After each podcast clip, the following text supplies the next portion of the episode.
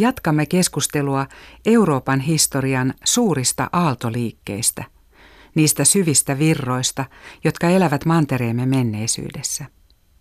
Me tämän ajan ihmiset kuvittelemme helposti, että elämme ainutlaatuista aikaa. Koskaan ei esimerkiksi ole ollut sellaisia vastakkaisuuksia ja kahtiajakoja kuin juuri meidän ajassamme. Mutta näinhän ei suinkaan ole. Vanha mantereemme on nähnyt paljon ja moni nykyaikaan ulottuva kuvio on saanut alkunsa jo kauan sitten. Näin etenkin lännen ja idän kohtaamisissa. Kanssani keskustelemassa on todellinen eurooppalainen ja kosmopoliitti, ranskalainen dominikaaniveli Antoine Levy. Hänen tutkimuskohteitaan ovat Venäjän aatteet ja uskonto sekä erityisesti kansallisen Venäjän aatteellinen perusta. Levi on Helsingin yliopiston dosentti ja Itä-Suomen yliopiston osa-aikainen professori. Myös Moskovan humanististen tieteiden yliopistossa pitkään opettanut tutkija. Filosofian ja teologian opintonsa Antoine Levy suoritti Sorbonnessa, Pariisissa, Moskovan valtion yliopistossa sekä Baarin yliopistossa Italiassa. Lopulta hän väitteli Friburgin yliopistossa Sveitsissä. Hänen Maximos tunnustajan ja Tuomas Akvinolaisen oppiriitaa käsittelevä väitöskirjansa julkaistiin vuonna 2002. Antoine Levy on myös henkilökohtaiselta taustaltaan mielenkiintoinen henkilö. Hän on Ranskan kansalainen ja juutalaistaustainen, mutta nimenomaan ei-uskonnollisesta intellektuelliperheestä. Isä oli filosofikirjailija Jean-Paul Sartren hyvä ystävä. Vanhempiensa kauhuksi Antoine Levy löysi opiskeluaikanaan kristinuskon ja oman henkisyytensä lopulta dominikaanien parista. Hänestä tuli dominikaani munkki vuonna 1990 ja katoliseksi papiksi hänet vihittiin vuonna 1998. Vuodesta 2015 Antoine Levy on johtanut Studium Catholicum-keskusta, eli katolista kulttuurikeskusta Helsingissä. Mutta tekee samanaikaisesti opetustyötä yliopistoissa ja pitää luentoja erilaisissa kulttuuri- ja tiedefoorumeissa. Opetustyö Helsingin yliopistossa alkoi vuonna 2007. Je vous ai entendu dire que Olette sanonut, Antoine Levy, että Eurooppaa ei voi ymmärtää, ellei tunne ja ymmärrä keskiaikaa. Miksi keskiaika on niin tärkeä? Oui, tout d'abord, euh, quand vous dites que euh, cette frontière est, est longue, je crois que les gens n'ont pas l'idée de l'ancienneté de cette frontière entre Orient et Occident. La Russie, ce n'est qu'un segment, ce n'est que le segment le plus récent de cette histoire. Euh, Idän ja lännen välinen raja on todella pitkä. Ihmiset eivät lainkaan ymmärrä, kuinka vanha tämä raja on.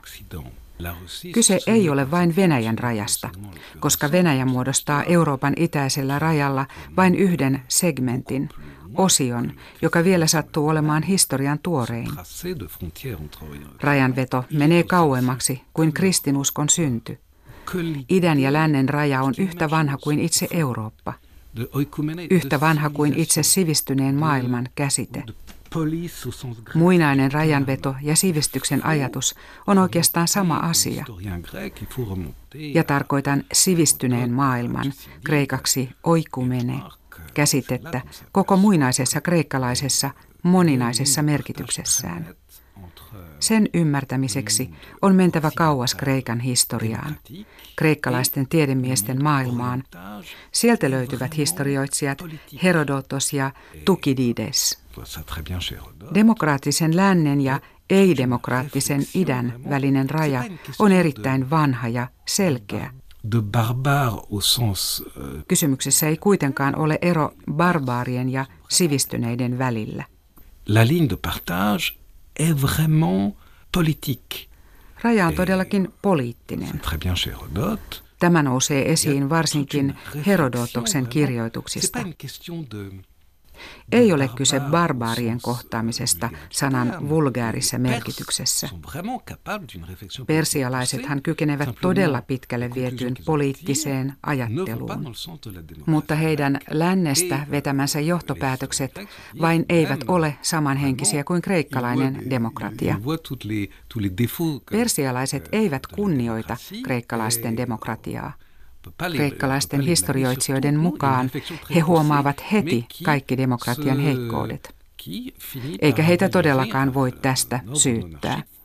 Heidän ajattelunsa on syvällistä ja he nostavat demokratian kilpailijaksi monarkkisen järjestelmän, joka ei todellakaan ole demokraattinen.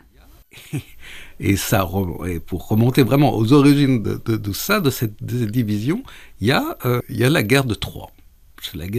Ja jos haluaa mennä tämän rajajaon varsinaisille lähteille, on muistettava Trojan sota vuosisatoja ennen Kristusta. Se sota on kaiken lännen ja idän välisen ristiriitaisuuden alkulähde. Se luo niin sanotun läntisen ja itäisen maailman jaon ja niiden välisen negatiivisen polariteetin, alter egon. Et donc, euh, c'est un, polarité se métamorphose. Tämä polariteetti muuttaa muotoaan ja aiheuttaa vuosisatojen saatossa Rooman valtakunnan jakautumisen itäiseen ja läntiseen. Kumpainenkin kehittää omia erityispiirteitään, joista osa on toisilleen täysin vastakkaisia. Läntinen Rooman valtakunta hajoaa, mutta Bysantti pysyy pystyssä kauemmin. Byzantin ajatusmaailman ja kulttuurin varassa alkaa rakentua Venäjä. Une principauté moscovite. 1200-luvulla alkaa hahmottua Moskovan suuri ruhtinaskunta niine piirteineen, jotka ovat säilyneet aina Putinin ajan Venäjään asti – Jopa Venäjän pimeimpinä vuosisatoina on aina pysynyt ajatus suuresta rajasta lännen ja idän välillä. Ja Venäjä on pysynyt Orientin, idän leirissä. Vaikka Byzantin aikana oli olemassa kirkkojen yhteys, silti hyvin pian Venäjä erottui omine periaatteineen ja näkemyksineen suhteessa läntiseen, pitkälti roomalaiskatoliseen maailmaan. Le Moyen Âge est extrêmement important pour euh, comprendre euh, la configuration actuelle du monde. Keskiaika on äärettömän tärkeä aikakausi, kun halutaan tutkia koko maailman järjestystä, kokonaisasetelmaa. Parce que c'est là, cœur de ce christianisme, et sous l'influence de ces divisions, qu'on voit naître des systèmes politiques, économiques, des systèmes de, de référence. Kristinuskon piirissä ja tämän rajan ja jakautumisen myötä nähdään myös poliittisten ja taloudellisten järjestelmien syntyminen, jotka ovat luoneet omien kulttuuriemme niin sanotut orgaaniset periaatteet. La base, vraiment, euh, les, les principes organiques de, de, de nos civilisations. Koko olemassaolomme pohjana ja tietoisuutemme muokkaajina. Juuri tähän kiteytyy oma vertaileva tutkimukseni Venäjän aate- ja uskontohistorian kehityksestä suhteessa länsimaailmaan keskiajalla. Asetelmaan, joka tekee mahdolliseksi käsittää koko tuon ajan rajanvedon historiallinen sisältö. Euh, mais ça, c'est justement la, la réflexion, c'est au cœur de ma recherche, la réflexion comparée entre euh, l'évolution de la Russie Euh, l'évolution à la fois politique et religieuse de la Russie et celle de l'Occident au Moyen Âge qui nous permettent de le percevoir. Oui, quand vous avez dit, euh, pour retourner un peu en arrière encore, Antoine Lévy, Kun te tuossa aiemmin sanoitte, jos palaamme vielä hiukan taaksepäin, niin te puhuitte siitä, että Moskovan suuri ruhtinaskunta oli syntymässä. Ja sehän oli pitkä prosessi ja alkoi jo 1200-luvulla – kenties aiemminkin. Jo silloin syntyi tiettyjä piirteitä, jotka ovat olleet olemassa sitkeästi aina meidän päivimme asti. Mitä ovat nämä venäläiset piirteet, jotka ovat onnistuneet kulkemaan kaikkien näiden vuosisatojen läpi? Onko todella mielestäni olemassa näin sitkeitä venäläisiä ominaispiirteitä, Antoine Levy? Je pense que nos, nos sociétés sont vraiment euh, affligées d'une sorte d'amnésie euh, ou de, de, de vision très très courte des choses. Mielestäni nykyyhteiskuntaa vaivaa eräänlainen muistihäiriö, lyhyt visiointikyky. On paljon savuverhoja, utuisia unohtuneita ajanjaksoja, kuten renessanssi ja valistus. Niissä on suurten periaatteiden kehto. Luullaan, että nuo suuret periaatteet ovat pudonneet jostain Jupiterista, tupsahtaneet taivaasta. Ei käsitetä, kuinka ja mistä periaatteet ovat tulleet, mikä ne on synnyttänyt. Nythän kaikki maailmassa on nopeutunut – Sanotaan, että kalan muisti on kahdeksan sekuntia, mutta tuntuu, että nykyajan ihmisten, aikalaistemme muisti ei ole paljoakaan pidempi, kun kuulee heidän analysoivan kaikkia sitä, mitä tapahtuu Venäjällä ja Euroopassa yleensä. Tuntuu, että tuo muistamaton ihmistyyppi pitää vain nokkansa kiinni ratissa ja näkee vain hyvin lyhyen historiallisen matkan, eli vain muutaman vuoden taaksepäin. Lorsque je dis que euh, il faut, il faut se référer, remonter au Moyen Âge pour comprendre ce qui se passe, Jotta ihminen voisi mitenkään ymmärtää, mitä tapahtuu, on palattava tutkimaan keskiaikaa. En millään tapaa tarkoita psykologisia tai etnologisia piirteitä, vaan niitä suuria periaatteita, jotka liittyvät järjestäytymiseen, järjestykseen ja vallan logiikkaan. Tätä asiayhteyttä voi verrata ihmisyksilöihin. Qu'est-ce qu'il y a de commun entre, entre la personne que vous êtes et la, l'enfant que vous étiez? Euh, Mitä yhteistä on henkilöllä, joka olette nyt, ja sillä lapsella, joka joskus olitte? Solunne ovat vaihtuneet kokonaan, mutta kuitenkin olette sama ihminen. Huomattava ajanjakso erottaa teidät siitä lapsesta, joka kerran olitte. Ei luumupuusta voi tulla omenapuuta. Ei ihmistäkään voi kokonaan typistää tai muuttaa toiseksi. Te ihmisenä olette kehittynyt. Teillä on ollut omat mahdollisuutenne ja omat mahdottomat tilanteenne. Näissä puitteissa olette tehnyt omat valintanne. Olette käynyt läpi kaikki ne mahdollisuudet, jotka teille on annettu.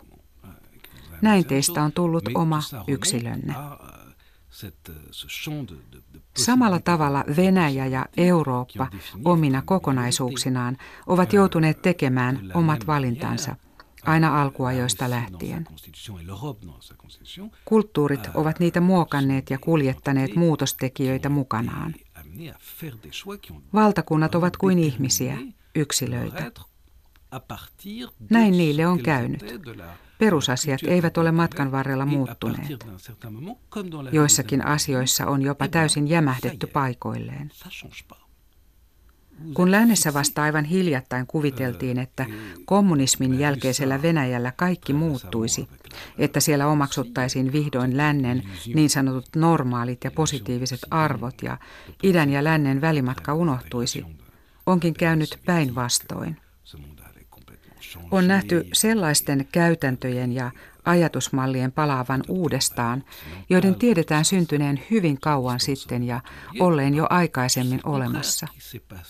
Ne ovat sitkeästi eläneet läpi esimerkiksi koko neuvostoajan, mutta tuona aikana ne vain ilmenivät toisissa muodoissa.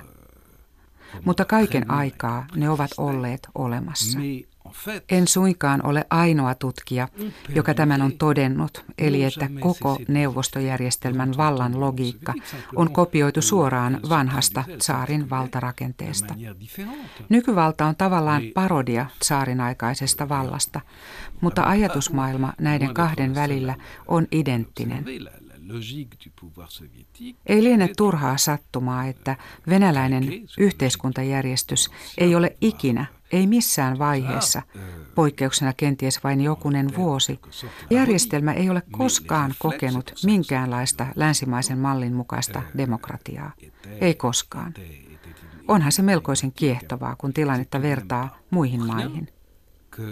Se vain ei ole ollut mahdollista Venäjällä. Mikä siinä on niin mahdotonta? Tähän löytyy selitys juuri keskiajalta. Tässä voitaisiin helposti viitata aatehistorian erilaisiin selityksiin, sosialismiin, platonismiin, mutta ei siitä ole mielestäni kysymys. Kysymys ei ole mistään ikuisuusmerkityksistä. Kysymys on asioiden toimivuudesta. Puhumme toimintamallista, kaavasta. Kuten kapitalistit sanovat, kun asiat toimivat, ei kannata niitä muuttaa. Eli kun toimiva malli löytyy, sitä noudatetaan. Malgré les siècles qui passent. Ben oui, ben parce que oui, on est soi-même et ça, ça, fait, ça fait notre vie nationale, ça fait notre Vaikka vuosisatojen halki, niinkö? Kyllä, jos venäläiset tuntevat olonsa siinä kotoisaksi ja se on kansallinen malli. Eivät ihmiset osaisi muullakaan tapaa elää. Venäläinen filosofi Florenski sanoi eräässä kirjeessään, jonka hän oli osoittanut filosofi Bulgakoville elokuussa 1917, eli vain muutamaa kuukautta ennen lokakuun vallankumousta. Pour moi, la démocratie, disait Florensky, c'est avoir être forcé à me prosterner devant moi-même. Pour moi, j'ai besoin du knut pour me sentir infiniment libre. Minulle demokratia tarkoittaa sitä, että joudun myöntämään, että minun on pakko kumartua oman itseni edessä. Minä tarvitsen ruoskaa, isäntää, jotta tuntisin itseni vapaaksi. Länsimaisen ihmisen korviin sattuu, kun hän kuulee sanottavan tällaista. Sitä on täysin mahdotonta käsittää. Miten voi tarvita ruoskaa, jotta tuntisi itsensä vapaaksi? Expliquez-moi cette expression. Selittäkää nyt ihmeessä minulle tämä ilmaisu. Euh, euh, Knut, eli venäläinen nahkaruoska, viittaa orjuuteen ja isännyyteen, oman tahdonvapauden menettämiseen. Se on vapauden vastakohta. Là, je voulais juste vous, vous demander, euh, mm. Antoine Lévy, oui quand vous avez euh, mentionné la logique du pouvoir et kun te, Antoine Levy, puhuitte vallan logiikasta, toivoisin teiltä hiukan vielä vertailua idän ja lännen välillä – ja jos vielä pysymme keskiajalla, niin Venäjän ja toisaalta Italian kaupunkivaltioiden hallintojen välillä. Kun juuri keskiajalla Italian kaupunkivaltioissa oli jo syntymässä tiettyä demokratiaa. Niistä oli alettu savustaa ulos yksinvaltaisia prinssejä, ruhtinaita, juuri ei-demokraattisen vallan edustajina. Tässä vertailussahan tilanne demokratian syntymisen kannalta oli erilainen. C'est là où je voulais en venir avec cette, euh, cette citation de, de Florensky. La seule manière dont vous pouvez comprendre ça, c'est par référence au monde monastique. No juuri tähän olin tulossa, kun mainitsin filosofi Florenskin ja tuon sitaatin. Ainoa tapa ymmärtää tuota logiikkaa on tutkia sitä luostarimaailman näkökulmasta. Paradisum claustralis, luostarin paratiisi. Mitä se tarkoittaa? Se tarkoittaa ihmisen sisäisen vapauden tunteen tilaa silloin, kun ihminen on alistunut mestarin kurin alaisuuteen. Se on eräänlainen koulutustila. Kouluttaminen tapahtuu siten, että ihmisen oma tahto murretaan. Ihminen erotetaan omasta itsekkäästä tahdostaan, haluistaan. Ihminen on rakennettu ihmiseksi. Se on aivan normaalia. Meillä on omat halumme. Joskus nuo halut vievät meidät todella kauas Jumalasta. Mestari tai isäntä on olemassa sitä varten, että hän murtaa oman halumme. Jos mestarin opissa oleva ihminen eli opetuslapsi antaa oman tahtonsa mestarin käsiin, hänestä muokkautuu lopulta myös oman itsensä Herra. Tämä tapahtuu tai näin ihminen tekee, koska itse sitä syvästi tahtoo koska hän ymmärtää, että mestarin, isännän tahto on sama kuin Jumalan tahto. Et que ce qui le rend heureux et libre, c'est de faire la volonté de Dieu. Ihmisestä tulee onnellinen ja vapaa, kun hän toimii Jumalan tahdon mukaisesti, noudattaa sitä. Tämä on koko luostarilaitoksen yhteistä ajattelua. Venäjällä, kun Moskovan suuri ruhtinaskunta 1200-luvulla nousee valtaan, tämä luostariajattelu vaihtuu poliittiseen muotoon. Ilman, että tehdään mitään yksityisiä sopimusjärjestelyjä, ilman orjuutta, saarien myötä nousee nyt järjestelmä, jossa vasalli, alamainen, noudattaa lääninherran määräyksiä, alistuu hänen tahtoonsa. Hänen tahtonsa sulautuu yhdeksi lääninherran tahdon kanssa. Vasalli vannoo uskollisuuden valan, hän suutelee ristiä. Samalla hän myös luovuttaa kaikkeensa valtiansa hoidettavaksi, omaisuutensa, kaiken. Valtiaasta tulee hänen oma isäntänsä, ystävänsä, hänen edunvalvojansa ja omaisuuden haltijansa. Valtias palauttaa näitä euh, etuja vasallilleen hyväksi katsomallaan tavalla. Näin vasalli integroidaan saarin hallitsemaan valtioon. Kaikki mitä hän saa, tulee suoraan saarilta. Mitä hän tekeekin, sen hän tekee vain ja ainoastaan saarin, ei suinkaan omasta tahdostaan. Ja tätä kautta venäläinen vasalli, kansalainen, saavuttaa oman vapautensa, joka on yhtä kuin mestarin, isännän eli saarin tahto. Valtian roolihan on yksinkertaisesti se, että hän saattelee vasallinsa toimimaan ikään kuin se olisi ja on hänen vasallin oma todellinen tahto, joka on yhtä kuin valtiaan tahto. Valtiaskin palvelee vasalliaan, vaikka todellisuudessa vasalli palvelee tietysti valtiasta. Enkä lainkaan usko, että tämä tahtoon alistuminen tai sulautuminen johtuisi mistään turvallisuuden tunteesta tai sen hakemisesta. Siinä ei ole mitään psykologista. Onko tämä siis jotakin aivan luonnollista? Se quelque chose de naturel? Non, c'est quelque chose de profondément religieux. Ei suinkaan. Se on jotakin syvästi uskonnollista. Me siis keskustelemme Antoine Levin kanssa ikivanhasta ajattelusta 1200-luvun Venäjällä. Ajattelusta, joka ei ole vailla merkitystä, koska se puskee läpi nykyaikaan saakka – ja on olennainen lännen ja idän välisten eroavaisuuksien kannalta. Quand vous êtes euh, dans le sein mystiquement de, la Trinité, bon, c'est pas que vous, vous êtes en sécurité, euh, c'est beaucoup plus, c'est infiniment plus que cela, c'est que vous êtes dans le salut.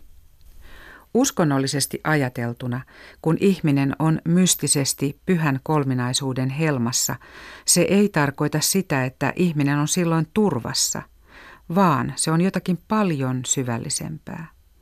Se tarkoittaa, että ihminen pelastuu. Euh, comme dit Yvon Terrible dans, dans sa lettre à le prince qui l'a trahi, Kurski, c'est moi qui suis en charge du salut de mes sujets. C'est une question de salut. Iivana Julma kirjoittaa ruhtina Skovskille, joka petti hänet, tsaarin. Iivana sanoo näin. Minä tsaarina olen vastuussa koko kansani kaikkien alamaisteni pelastumisesta.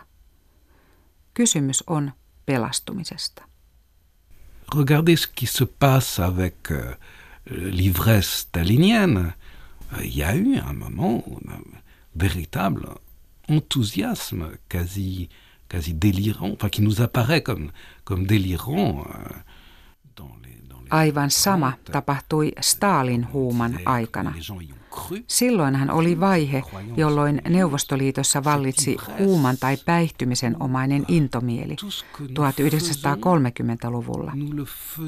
Ihmiset uskoivat uskonnollisesti, että kansa toimii symbioosissa kansan isän kanssa. Kuten isä Stalin neuvoo meitä tekemään, niin me kansalaiset teemme, koska isän tahto ilmentää meidän kansan tahtoa. Kysymyksessä oli pelastuminen sanan suurimmassa merkityksessä.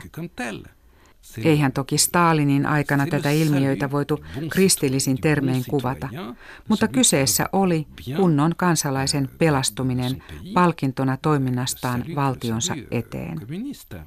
Näin tapahtui pelastuminen kommunistisessa järjestelmässä. Kysymyksessä oli huuma tai humalatila, kuten Florenski-ilmiön määritteli jo elokuussa 1917. Ja paradoksaalista kyllä, vuosia myöhemmin hänet teloitettiin ampumalla tuon samaisen huuman uhrina. Tuon järjestelmän, symbioosin ja nahkaruoskan, johon hän, Florenski, ei itse halunnut alistua. Et, mais ça, c'est quelque chose d'extraordinairement profond et de religieux et qui marche. Tuo kaikki liikkuu hyvin syvissä vesissä ja on luonteeltaan uskonnollista. Ja se toimii. Kysymys ei ole siitä, kenellä on valta, vaan siitä, kuinka valtaa toimitetaan ja kuinka se koetaan, eletään. Et c'est là qu'on voit apparaître la, le, le contraste avec l'Occident qui n'a été Eli jo keskiajan syvyyksistä 1200, 300 ja 400-luvulta nousevat Venäjällä nuo mitä selkeimmät erot ja vastakohtaisuudet suhteessa länteen. Tuolloinhan lännessä syntyivät demokraattiset kaupunkivaltiot, joiden esikuvana toimi Rooman tasavalta hallintomalleineen, konsuleineen ja edustajineen. Kaupungeissa annettiin mandaatteja ja järjestettiin säännöllisesti vaaleja. Nämä järjestelmät toimivat sittemmin demokraattisina malleina itsenäisille kansallisvaltioille, kuten Ranskalle ja ennen kaikkea Englannille, paljon myöhemmin myös Saksalle. Et euh, derrière ça, quand on s'intéresse aux origines de ça, aux racines de cette renaissance de l'idée républicaine, myös näiden instituutioiden taustalla, eli tasavalta-ajatuksen renessanssin taustalla, on uskonnollinen tai teologinen ajattelu, vaikutin, ja se on Kristuksen vapaus suhteessa muuhun universaaliseen järjestykseen. Vapaus, jota ei voi alistaa maanpäällisille auktoriteeteille, maanpäälliselle järjestykselle yleensä. Tämä oli jo tuhatluvulla tapahtuneen gregoriaanisen reformin perusajatus. Kirkon tulee olla autonominen ja sitä ei tule alistaa maanpäällisten auktoriteettien, kuninkaiden tai keisarien vallan alle.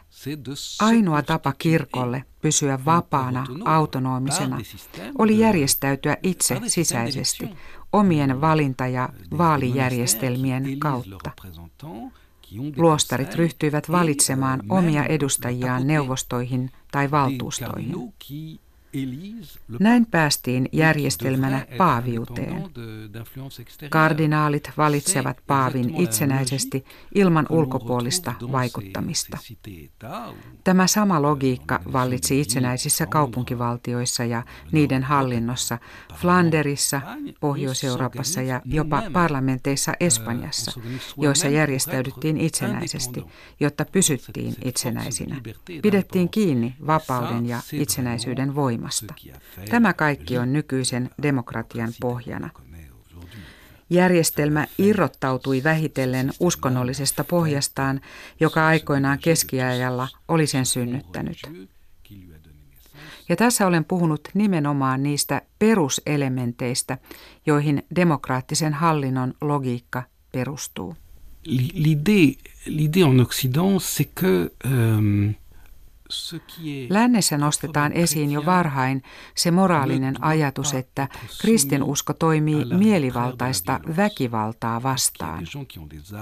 Aseistetut ihmiset eivät saa alistaa aseettomia. Ne, joilla on omia resursseja, varoja käytössään, eivät saa sortaa niitä, joilta ne puuttuvat. Tämä on länsimainen perusajatus. Kristillisen järjestyksen tulee toimia kaiken väkivaltaisuuden yläpuolella. Sen tulee määrätä ja säätää.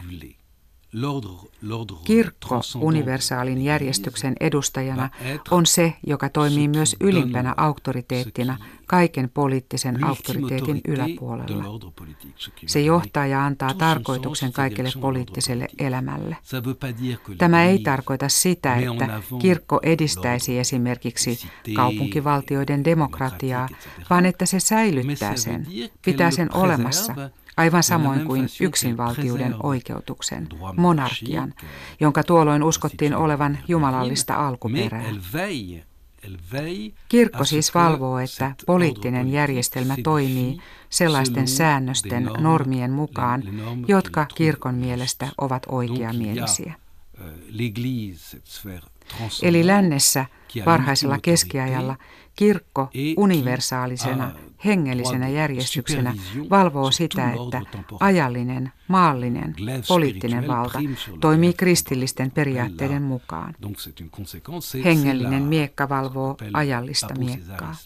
Paavi on keisarin yläpuolella. Tandis qu'en en Russie, donc, l'Église donne sa sanction, ratifie cet échange de volonté qui fait Venäjällä samanaikaisesti kirkon funktio on siinä, että se ikään kuin siunaa juuri tuon olennaisen tahdon vaihtamisen ajatuksen, joka oikeuttaa tai legitimoi koko tsaarin vallan.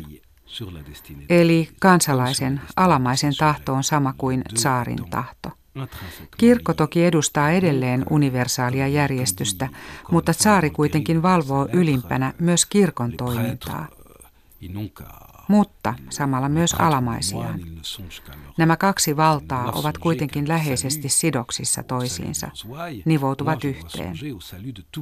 Kuten Iivana Julma kirjeissään sanoo, pappien ja munkkien tulee valvoa ainoastaan seurakuntansa lampaiden pelastumista, mutta minä saarina olen vastuussa koko kansan pelastumisesta. Venäjällä siis on pitkä perinne järjestelmästä, jossa keisari on paavin yläpuolella. Eli saarille ylimpänä hierarkkina kuuluu lopulta myös valta valvoa kirkkoa. Länsimaissa pohjimmaisena ajatuksena keskiajalta lähtien on ollut se, että Kristus haluaa meidän poliittista vapauttamme, itsenäisyyttämme. Se kuuluu meidän arvokkuuteemme ihmisinä – ja Kristus haluaa meidän arvokkuuttamme tässä mielessä. Mutta Venäjällä Kristus haluaa meidän riippuvaisuuttamme. Kyseessä on sama voima, mutta vastakkaisena. Dépendance politique. Tarkoitatte siis poliittista riippuvaisuutta. Niin, eli että Venäjällä ihmisen tahto sulautuu yksinvaltiaan tahtoon. Meidän tulee olla täysin yhtä hallitsijan kanssa siis poliittinen tahto. Juuri niin.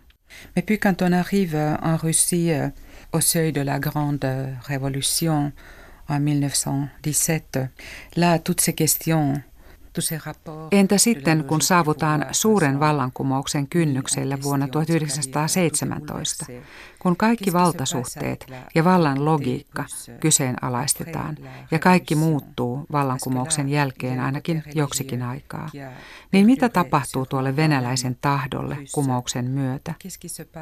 Tuo uskonnollinen ajattelu kaiketi oli pysynyt mukana historian halki venäläisten sielussa, mutta mitä tapahtuu valtasuhteille, vallan logiikalle, yksittäiselle kansalaiselle, valtiovallalle? Tsaariahan ei enää ole. Je pense que ce serait... Bon, évidemment, c'est un peu euh, provocateur de dire ça, mais je crois justement que si on veut comprendre ce qui s'est passé, il faut comprendre qu'il n'y a, en un sens, pas eu de bouleversement. Ça n'a pas été bouleversé. Ce que l'on peut dire au contraire, On varmaan provokatiivista sanoa näin, mutta minä näin Venäjän vallankumouksen siten, että mitään kumousta ei tapahtunutkaan, vaan kaikki vanha järjestys ja valta palautettiin paikoilleen. Minä näen Venäjän vallankumouksen restauraationa, vanhan palauttamisena. Mitä oikeastaan onnistuttiin välttämään lokakuun vallankumouksessa? Vältettiin liukuminen länsimaiseen järjestelmään. Koskaan ei Venäjällä oltu lähempänä länsimaista demokraattista perustuslaillista monarkiaa, englantilaistyyppistä järjestelmää, kuin vallan loppuvaiheessa 1905. Aivan kuten filosofi Pavel Florenski sanoi, sehän olisi ollut Venäjän loppu. Or ça, justement, c'est, comme disait Florensky, c'est, c'est la fin de la Russie. C'est inconcevable, insupportable. Euh, Se tosiaan olisi ollut käsittämätöntä, sietämätöntä. Euh, Euh, Mikä neuvoksi silloin, kun Venäjä oli menettänyt uskonsa omiin perinteisiin instituutioihinsa? Suuri osa Venäjää oli menettänyt uskonsa niihin. Ihmiset näkivät, että asiat eivät enää toimi. Järjestelmä oli hajoamassa. Sodat hävittiin yksi toisensa jälkeen. No, tuli uusi järjestelmä, joka pelasi täydellisesti venäläiseen mentaliteettiin sopivalla tavalla. Kuinka helppoa olikaan venäläisten lähteä siihen mukaan, sulautua siihen. Kysymys on siitä, että halutaan omistautumista kansan asialle, aivan kuten saaritkin aikoinaan tekivät. Saarin tehtävänä hän oli palvella kansaa. Uusi järjestelmä ei tietenkään ilmentänyt itseään samoin normein kuin vanha.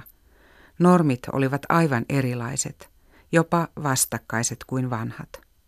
Enää ei ollut olemassa perinteistä uskontoa universaalina järjestyksenä.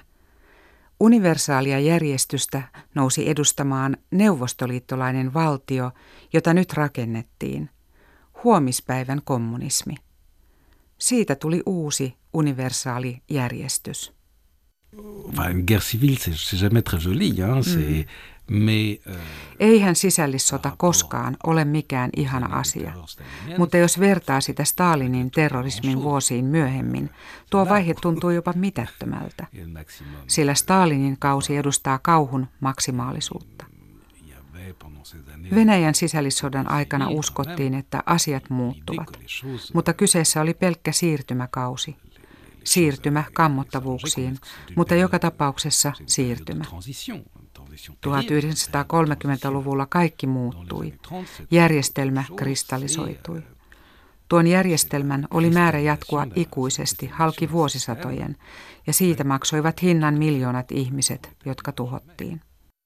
Mielenkiintoista tässä keskustelussa on verrata venäläistä tilannetta keskiaikana ja nykyaikana, Putinin hallintokaudella, jonne toki oli pitkä matka 1200-luvun hämärästä, jolloin Moskovan suuri ruhtinaskunta alkoi syntyä.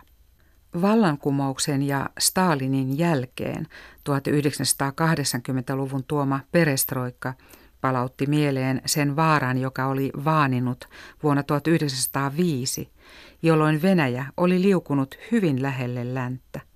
Neuvostoliitto alkoi vaarallisesti flirttailla läntisen maailman kanssa, mutta tämä ei kestänyt kauaa.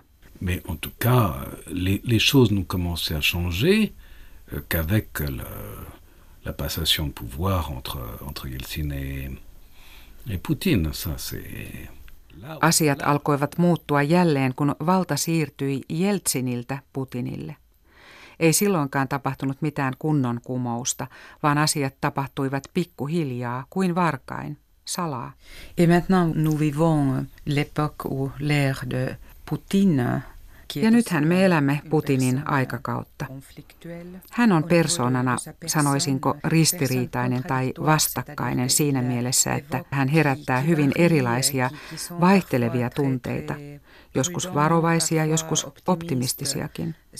Valtakauden alussa häntä kohtaan ilmeni positiivisiakin tunteita, mutta sitten on tullut mukaan kielteisyyttä, varovaisuutta. Ja väkisinkin puhun suomalaisesta näkökulmasta, koska me täällä elämme tätä tiettyä todellisuutta Venäjän tuntumassa. Mutta mitä mieltä te, Antoine Levy, olette tästä poliitikosta, Putinista? Moi, je trouve que est beaucoup mieux à, que contradictoire. Oui. Euh, et, voilà, j'étais honnête. Oui, je, je pense que Mielestäni ristiriitainen sanana kuvaa Putinia paremmin kuin vastakohtainen tai vastakkainen. Niin, minähän halusin olla vain rehellinen. Putin suorastaan rakastaa ristiriitoja. Hän ei voi elää ilman konflikteja.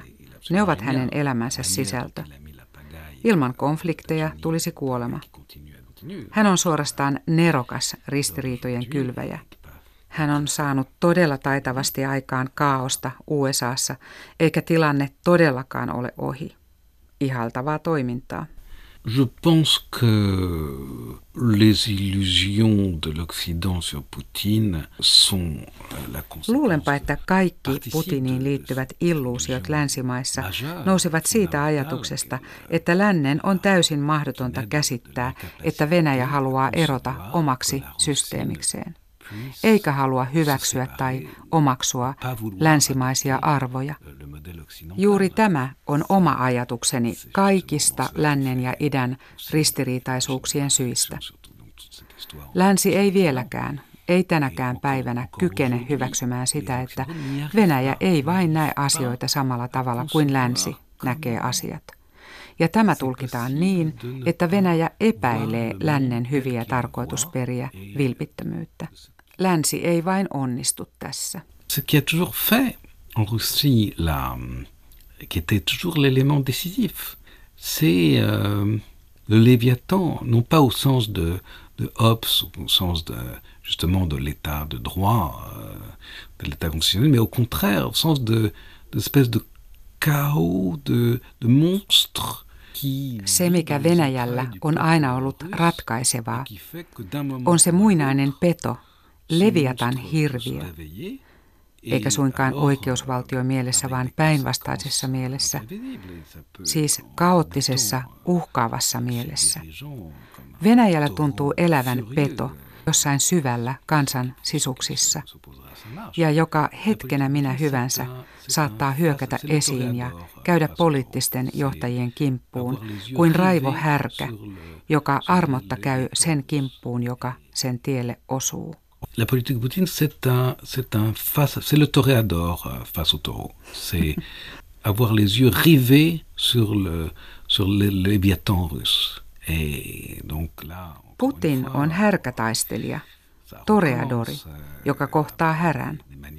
Taistelija, jonka silmät tapittavat kohti venäläistä leviatan hirviötä.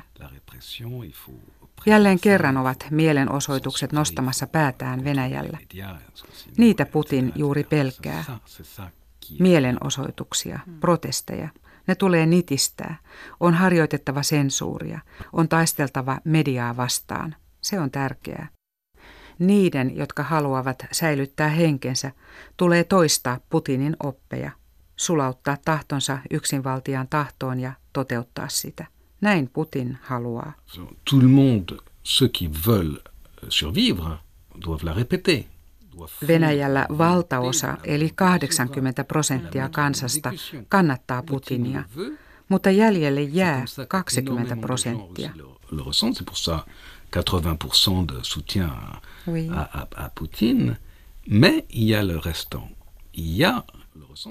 Se on se Leviatan hirviön häntä Et le restant, euh, c'est la queue du Léviathan.